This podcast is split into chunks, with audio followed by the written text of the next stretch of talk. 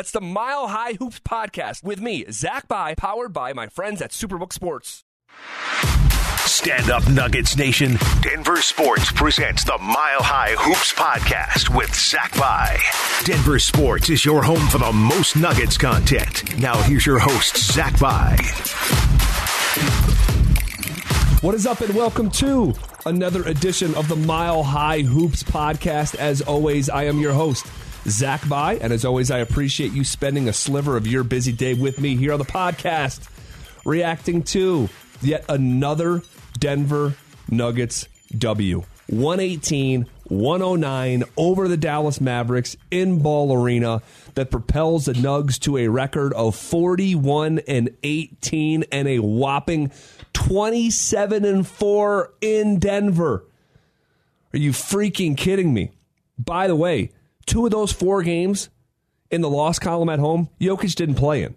So in games that Jokic has played in at home, the Nuggets are 27 and 2. Insane.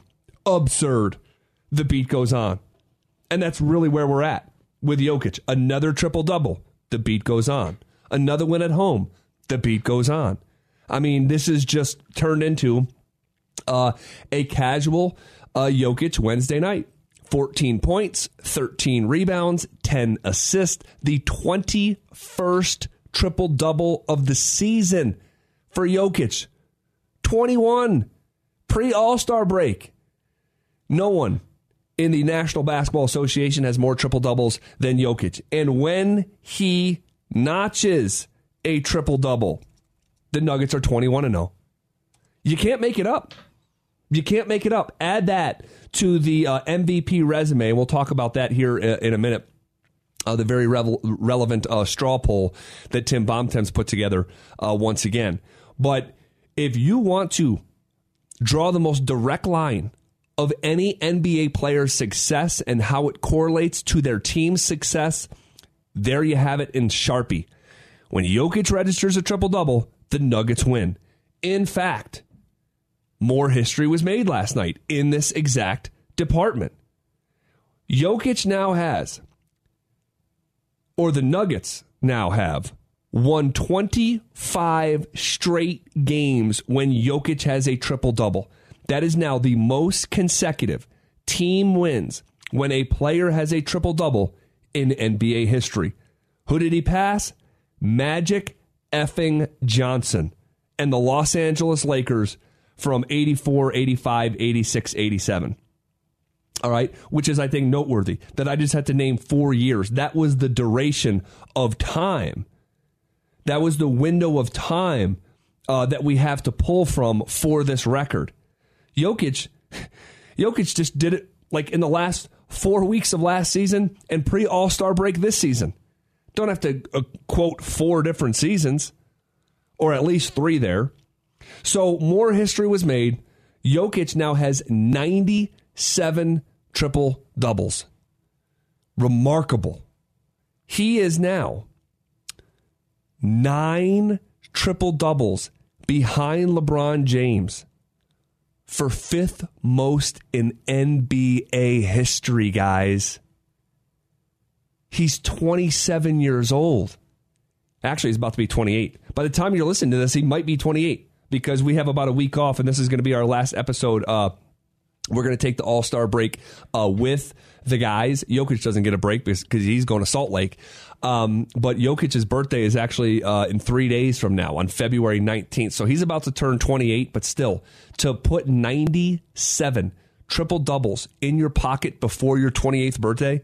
Like what if I what if I told you that on draft night as a Taco Bell commercials on the on the screen like hey yeah that guy that's scrolling at the bottom of your screen that that that kid from Serbia he'll have more triple doubles than Larry Bird, James Harden, uh, and Wilt Chamberlain before he turns 28. Like what the hell? and and the fact that he's um kind of does it unassumingly is just uh, is just a flat out um, just hysterical hysterical feature of uh, him and his game. But it was another W, uh, sending the uh, Mavericks to thirty one and twenty nine. You go into the All Star break on a three game win streak. Uh, you go into the All Star break with the most wins in the um, the history of pre All Star break, and you have the best start uh, through this amount of games in any season in the history of the Denver Nuggets. They are 41 and 18. That means they have played 59 games and won 41 of them. Remarkable. Absolutely remarkable. There's a handful of things I want to get to from Wednesday night's game as we send you off into the uh, All Star break. Um, Michael Porter Jr. was fantastic. He was flat out fantastic. Shot 50% from the field, 5 of 10 from 3, finished with 22 points, was a plus 12. MPJ is rounding into form, both at, from a production standpoint as a player, but also physically. And we've detailed this really over the last two weeks. I know we spent some time talking about a single possession where he cut baseline and caught a two hand lob uh, from uh, from Jokic about a week and a half ago. Uh, we talked about a uh, off the dribble move that he had uh, against uh, the Charlotte Hornets three games back against. Um, uh, one of the Martin boys, and I forget who it is. It's Cody. Uh, I think it's Cody Martin that he took off the bounce and just sort of muscled his way to the basket, used his physicality, put his shoulder into him, got to right in front of the rim, and finished over the defender. Now, that's just basketball stuff for a guy uh, that has his skill set, but he had taken steps back physically, and that's why we made a highlight of this. Is like he is becoming more and more comfortable with his own body. His body is becoming more confident. And if you're watching the Nuggets as closely as I am, you're seeing this, and it'll pop up like once or twice a game. He'll come down the lane and throw it down with authority. Well, yeah, Zach, he's 6'11 with an open dunk. Well, here's the thing, guys. Here's the thing. We weren't seeing Michael Porter Jr. like fly around. We, we just, we weren't seeing that. We weren't seeing that, and we're seeing that now. So he's played 42 games this season. He started 42 games this season. Yeah, he missed some time, but since coming back, really in the last two weeks, he is rounding a corner. And he had another move last night that was a Euro step. I forget the def- uh, defender that uh, he went around. Uh, who was it there? I, f- I forget who it was. Might have been Bullock, I think. Um, but but just you know he looked like he was um like um like galloping on his way to the hoop. And that was what was so enticing about this guy um, as a prospect. It was the way he moved, in addition to the size and the shooting. Now the shooting hasn't gone anywhere. Um, he's he's shooting the hell out of it. If you pull up his uh, game log on ESPN or Basketball Reference, you're seeing a guy who has made multiple threes for like three straight weeks in every game. Uh, this is going back to Friday, uh, January 20th. Three threes, five threes. I'm talking about threes made here. Three threes, five threes, three threes, five threes, three threes, two threes, four threes, three threes, two threes, five threes, five threes. He's made 10, 10 three pointers in the last two games. So, and you look at the numbers that he's putting up uh, 22, 17, 14, 30, 22, 23, 17. Like, this dude is, he's, he's been a consistent version of himself. But here's what's mm, like as most encouraging as all this stuff, it, of all of it. It's all coming naturally. He's playing within himself and the Nuggets offense. He is not trying to like, okay, Jamal's not playing tonight, Aaron Gordon's not playing tonight, and that's been the case here uh, recently. Like, oh, let me let me go into business for myself. No, it's all coming within the organic nature of the Nuggets offense, and he's being uh, or been a beneficiary of it by just being a part of it and not you know, thinking that he has to be, you know, the head of the snake on any given possession. I'm seeing a guy play within himself, and the game and the basketball gods reward him for doing so. So, very encouraged what I'm seeing from Michael Porter Jr. Um, what else here? Uh, Vlatko. Vlatko, we spent um, a chunk on him in the most previous episode. I thought he was a major part of the Nuggets' most recent win in Miami. um, uh, this past week where he went for 10 points, four for six shooting, but had two signature blocks in the fourth quarter that propelled the Nuggets to that win. He's had a great setup of Bruce Brown in the fourth quarter, uh, who knocked down a big three. So he was just, he had a great fourth quarter. And you know, it, when you win that game by six, I don't even know if you win that game without him. But it was more consistent minutes from Vlatko. Uh, 25 minutes, he was five for 11 from the floor. You know, didn't have the shot going, missed a wide open layup that Jokic gave him. Um, it wasn't perfect, but on the whole, that guy um, is just freaking making plays. Just flat out making plays, whether it's in the form of a defensive stop or you know, um, uh, uh, getting to the free throw line, making an extra pass. He's just playing really, really well right now. So, Vlatko, believe it or not, has been in double figures for the Nuggets in four of the last five games. So I love to see it. He goes into the break with incredible momentum. He's firmly a part of the playing group, and it's paid dividends uh, for that decision. So um, I, I continue to buy more Vlatko stock. I was not a Vlatko guy um, leading up to this specific period. I just didn't see enough of real evidence that he could be a part of a playing group of a team that's trying to win. And although I'm not all the way there, I certainly am coming around. Uh, KCP, uh, fantastic. Uh, again, three for six from three, 14 points. Did KCP get snubbed in the All Star weekend? Three point contest. Should KCP have been in the three point contest? The answer is yes. Of course. of course. This isn't that hard to follow. KCP, what is he um, in uh, in in in three point field goal percentage right now? He's like third in the NBA, guys, shooting forty five percent from three, forty five percent, and he he shoots a bunch of threes. Now, does he shoot the most threes? No, but KCP's getting up like uh, four a game. So is he is he taking you know eleven a game like Steph? Is he taking ten a game like LaMelo? No, but he's doing it more efficiently than any of those guys. So while like you can do this in more than one way, like you can take like the volume three point shooter and have a top three you know, statistically um, making three point shooters and have them in the same contest. Like, there's multiple ways to do this. Oh, especially when that guy, Kentavious Caldwell Pope, plays for the one seed. like, again, this shouldn't be that hard. I, I have no idea what the um, intricacies of that process and what goes into it and, you know, what those conversations are like. So I won't pretend. But, um, yeah, you can. If you're a Nuggets fan and you're a little bit frustrated that KCP is not in the three point contest, yeah, that, that, that, that's fair. That's fair. Now the Aaron Gordon dunk contest one, that that doesn't do anything for me if I'm just being completely honest. And I know AG said I'll I'll be in the dunk contest if they put me in the All Star game, and I, I, I appreciate that. It, it look if you think um, Aaron Gordon should be an All Star, you think Aaron Gordon should be an All Star. That's got nothing to do with the slam dunk contest. I almost prefer that he's not in the slam dunk contest. I know a lot of Nuggets fans would love to see it. He did it. He did it a couple times, and it was a long time ago at this point. Um, I just think that ship has sailed. He's not going to do anything in the slam dunk contest uh, that would be more impressive than he already did. Uh, what was it, five, six, seven years back now, whatever it was. Um, and, you know, just the risk for injury. Those guys, you're not like, you know, lubricated up as in like it's the middle of the second quarter. Uh, you know, I'm just, I'm totally good with him not being in, in, the slam dunk contest. Now, if you think Aaron Gordon should have been a starter, or, or excuse me, not a starter, um, in the All Star game, um, that's fair. I mean, that, that's that's that's. I'm, I'm not going to tell you um, that's not a fair take. Um, looking at it completely pragmatically, meaning without emotion, um, does he legitimately have an All Star case? Yes, I think he does. Uh, am I upset that he didn't make it? No.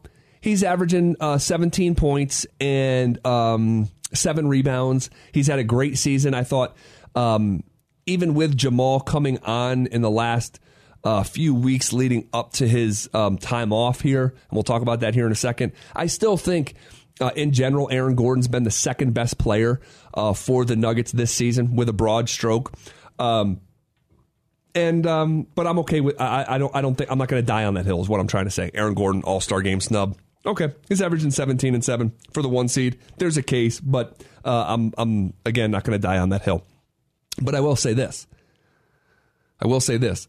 If you are an MVP voter and you have uh, takes on the All Star game, if you don't have any other nugget going to the All Star game, I think you have to cast your vote for Jokic for MVP. How, how, how could those two things not live in the same universe? This is a team that has, is, has the best start in franchise history through 59 games and is five games ahead of the two seed in the Western Stinking Conference. If you're telling me they don't have a second All Star, that's fine. Just don't tell me Jokic is an MVP. You can't have it both ways. Period. Can't have it both ways. And Jokic will be the MVP. Let's talk about. Let's just go to it right now. Uh, Tim Bontemps, who he and I are in the same fantasy football league, believe it or not, um, he conducts this straw poll every single year, and it's very telling and accurate and a huge indicator where things are going. That's always the case, but the straw poll 2.0, when the finish line is in focus, it means way more than the straw poll number one. When they did the straw poll number one, when Bontemps did the straw poll number one, there was the month of December, and Jokic got one first place vote. Most recently, Jokic, 77 first place votes. Incredible. According to the odds, and I'll pull it up right now, and we've been doing this almost every single episode. Uh, the proud sponsor of this podcast is our friends at Superbook Sports. The MVP odds right now, as it currently stands, it's Jokic minus 225 meaning if you wanted to win $100 you have to fork over 225 bucks and if Jokic went on to win the MVP you'd get your $225 bet back plus $100 winnings if that doesn't sound like a great deal to you it's because it's not not anymore uh, in the month of December he was 20 to 1 all right this thing has totally flipped it's Jokic's to lose. And unless he gets hurt, and I believe that is the only thing that would derail Jokic from winning a third MVP is injury. If he doesn't, guys, he is going to cruise to the finish line. There is a million arguments to make. You could actually take away, well, you could hear like three different arguments for Jokic to win MVP. You could take away the most impactful one, and the, and the other two arguments would still supersede anyone else you could bring to the table like period. Because you could make an entire argument on on advanced stats. You, you you really could, and the advanced stats scream from uh, a Pikes Peak that Jokic is the MVP. Take away the advanced stats. He's averaging a triple double for the number one seed in the Western Conference. That's as raw as it gets. Russell Westbrook won an MVP single handedly because of that statement. Only his wasn't for the number one seed in the West. I think Oklahoma City was the four seed that year, if I remember it correctly. So we've seen a guy in very recent history get awarded for MVP. Um, and Jokic is doing that and way more. And here's the other thing. If you are an MVP voter and you have voted for Jokic in either of the past two years, you are forced to cast that vote again because you've painted your own self in a corner. Because this version of Jokic, this version is the best that we've seen. This is a guy who right now is a top 20 scorer in the NBA, top five rebounder in the NBA, and a top three assister in the NBA. And when he decides to score on your ass, he's doing it at 63% shooting. The true shooting number is closer to 70%. We've never seen a season like this. So we're talking about the number one offense in the NBA. We're talking about potentially the greatest offense of all time, a guy who's doing it averaging a triple double, and his success is the most direct correlation to winning example that we have in the current NBA. 21 0 when he gets a trip dub. So it, this is this is becoming open and shut, and the straw poll um, sort of is is representing that uh, as well. The straw poll is, is telling you um, with with all likelihood, again, barring something unforeseen, knock on something wood that's next to you.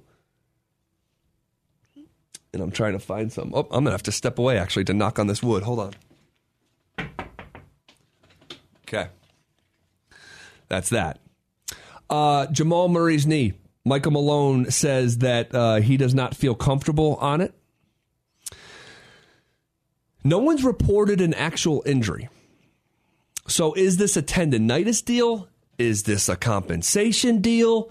Is this an inflammation deal? I don't know.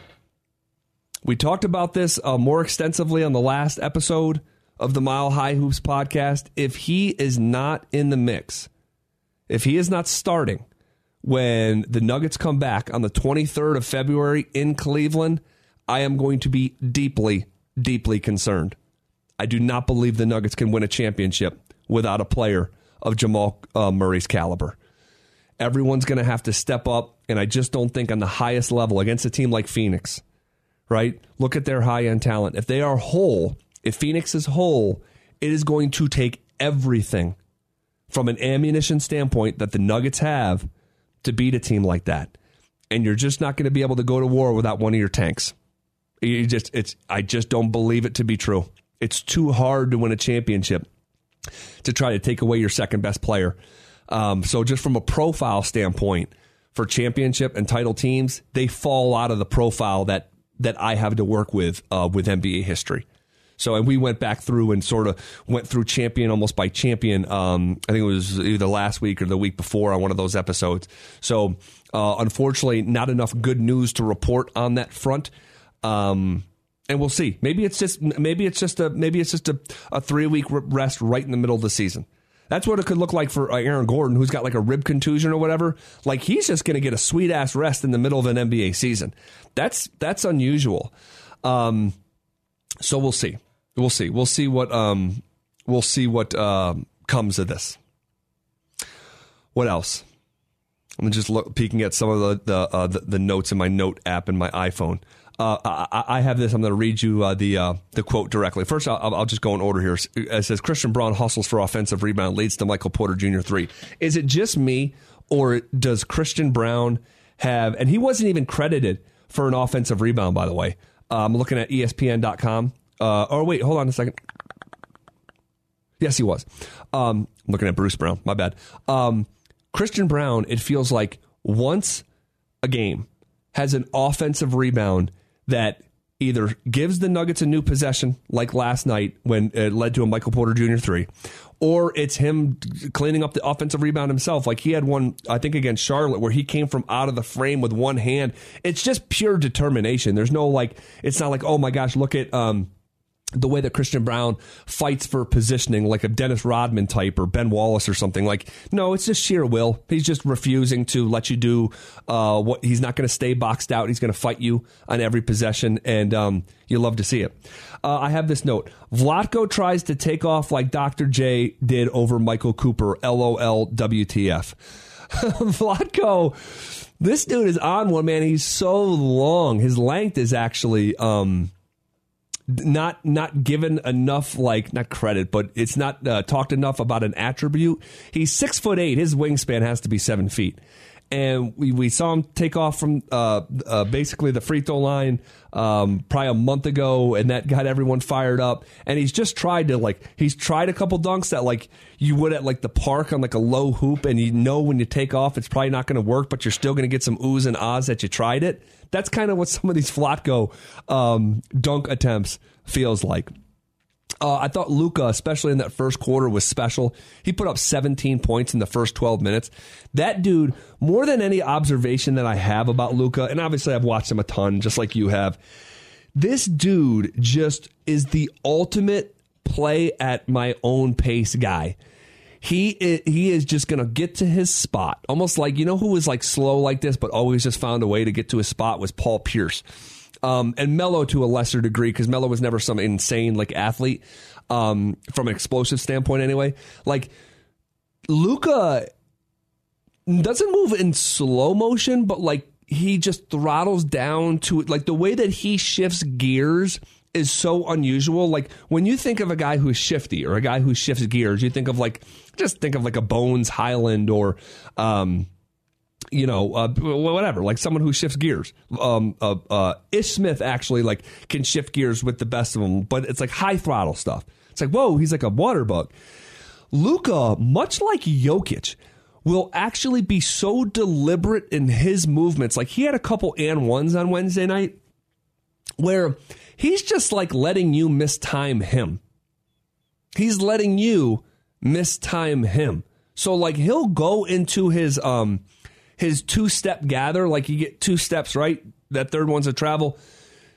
he'll get to his first step and then he'll slow down his second step to such a degree. It's almost like boxing someone that's left handed.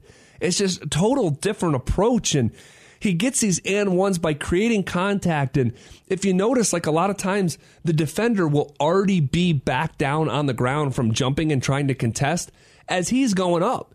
He's just screwing with you. He's screwing with the timing that you know from just like traditionally playing basketball, and he is so non-traditional in those uh, the, the the shifting of those gears. It's just so different, and I just I'm I'm I'm a fan of him, and I'm a fan of his game, but.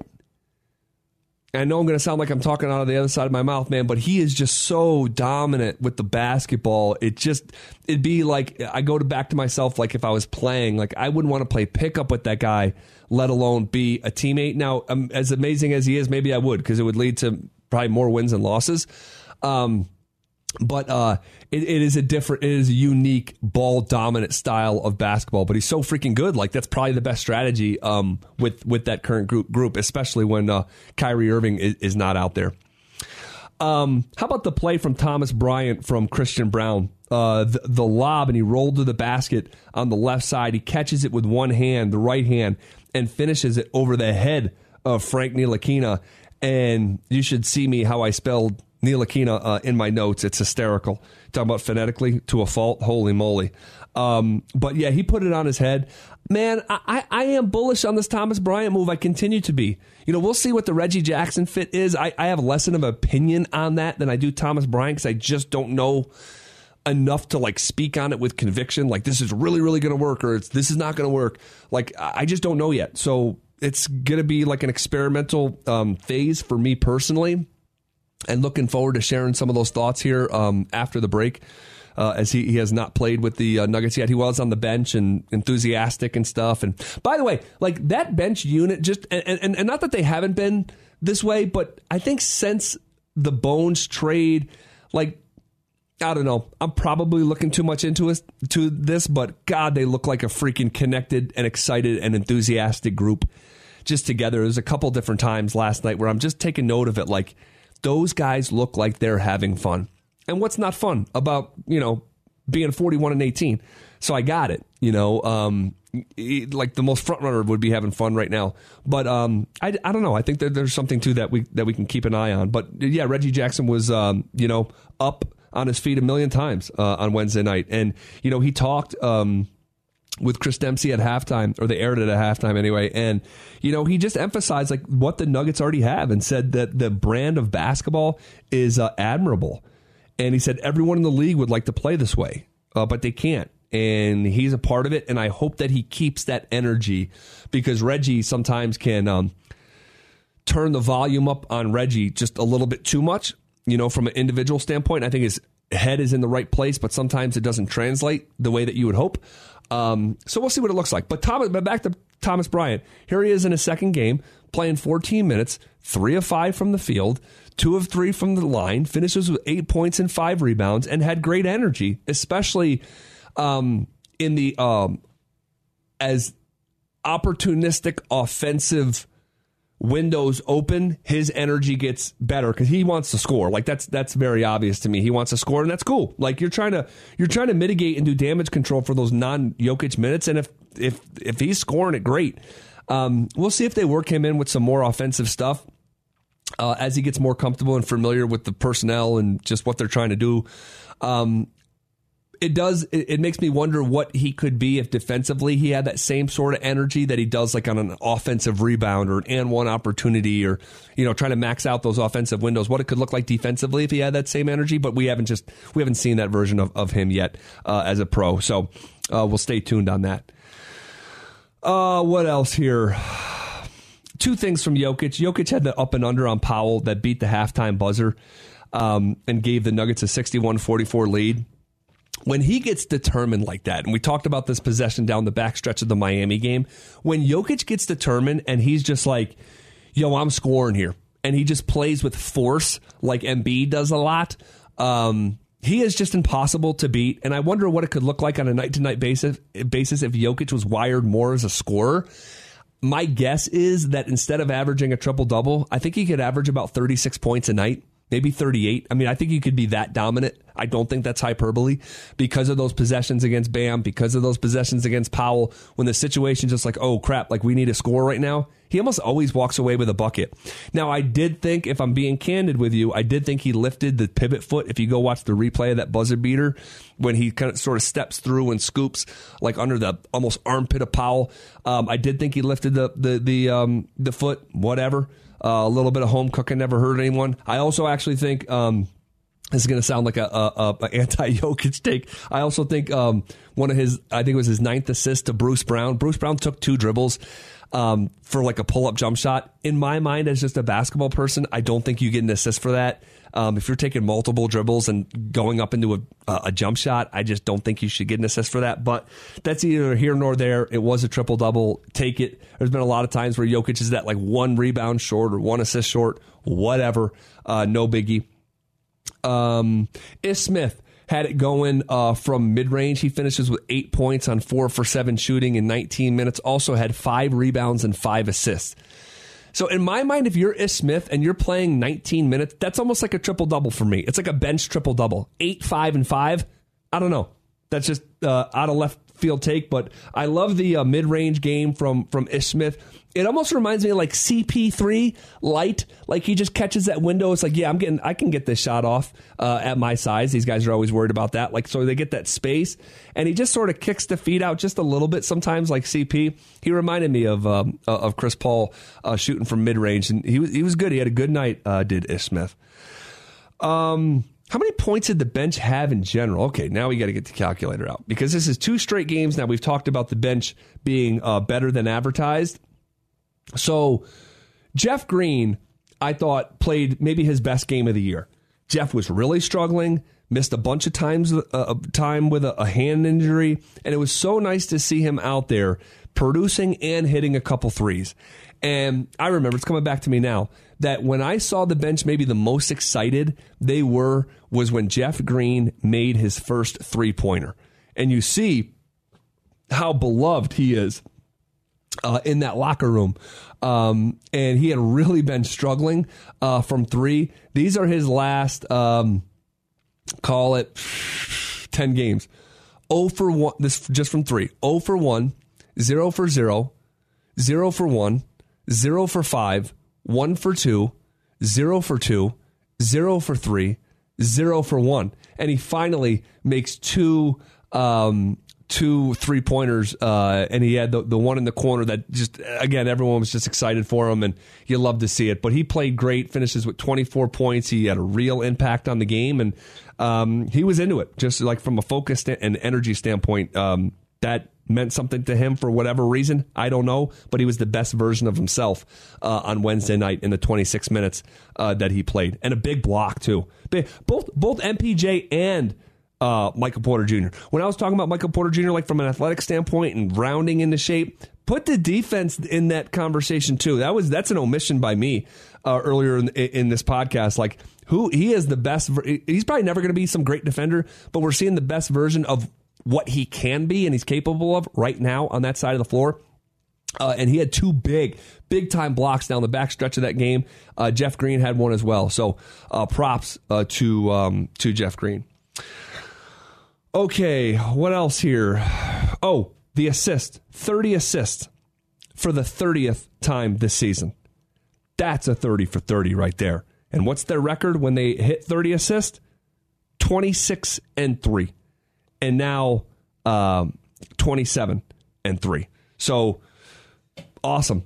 Um, real quick, uh, if you watched the um, if you watched the uh, post game, like I did with Michael Malone, um, he he had a quote. I think it was about teams beating teams that are above 500 or winning teams, and I, I pulled up that record.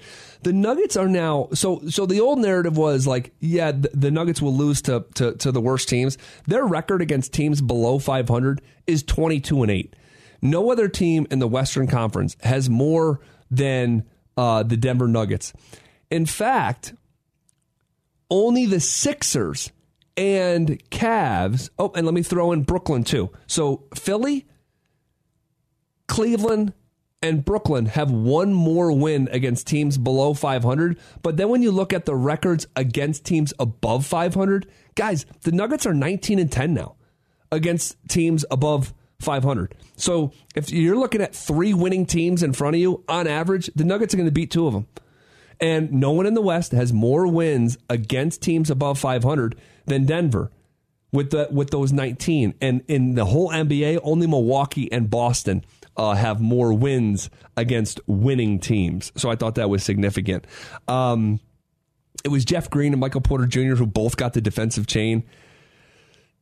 I think that's stupid. I'm just going to be completely honest with you. If you're going to do something as hokey over the course of an 82 game season to give an actual defensive chain out for the defensive player of the game, again, it's already a little bit like sticky, um, but it's fine, whatever.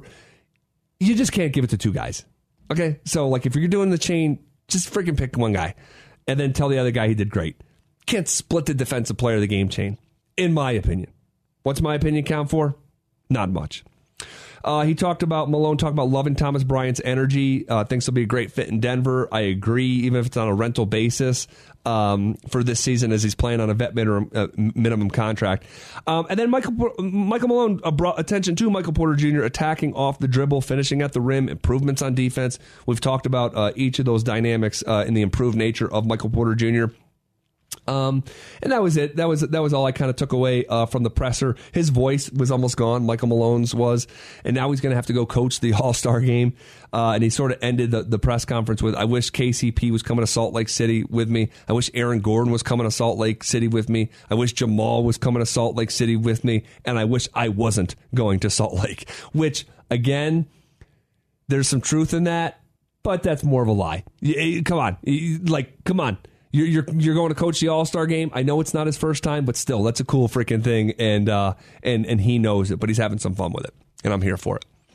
Okay, there we go. First half of the season went as best as it possibly could. Yeah, injuries here or there. I'm not going to overreact to the Jamal thing. I'm going to assume that he's going to be okay uh, after the break. But 41 and 18, number one seed in the West, five games ahead of the two seed. That's the largest, guys. That's the largest separation of any two team slotting in the entire Western Conference playoff picture is the gap between number one and number two. That is pretty cool. But there's a lot of work to be done. There's a lot of work to be done. And this team, it feels like, has to get to the NBA Finals to validate this season. And they have all the goods to do it. And now there's 23 games left and see how this second half finishes, or not second half, last third of it, uh, whatever it is, how it finishes. But very fun times. And I've had a blast coming on this podcast and talking about this team with you. And I really appreciate you being here with me. I say this oftentimes at the end of an episode. Can you tell a friend? Can you, like, this is free, right? Like, can you rate it, subscribe to it? Um, that means a great deal to me uh, in addition to your listenership, that's the best way to grow this podcast. Is uh, just the the grassroots, uh, old fashioned way of just if you think I do a good job, tell a friend. Give me five stars on Spotify. Um, you know, DenverSports.com, um, Apple i uh, uh, tunes. Like we're we're everywhere. So, okay, have a good couple days off. Maybe we're coming back and we're talking about how Jokic won the MVP of the All Star game. Unlikely. Unlikely. We'll leave it there for now, guys. Be good. We'll talk to you after the All Star break right here on the Mile High Hoops podcast. Thank you for tuning into the Mile High Hoops podcast powered by Superbook Sports. Until next time.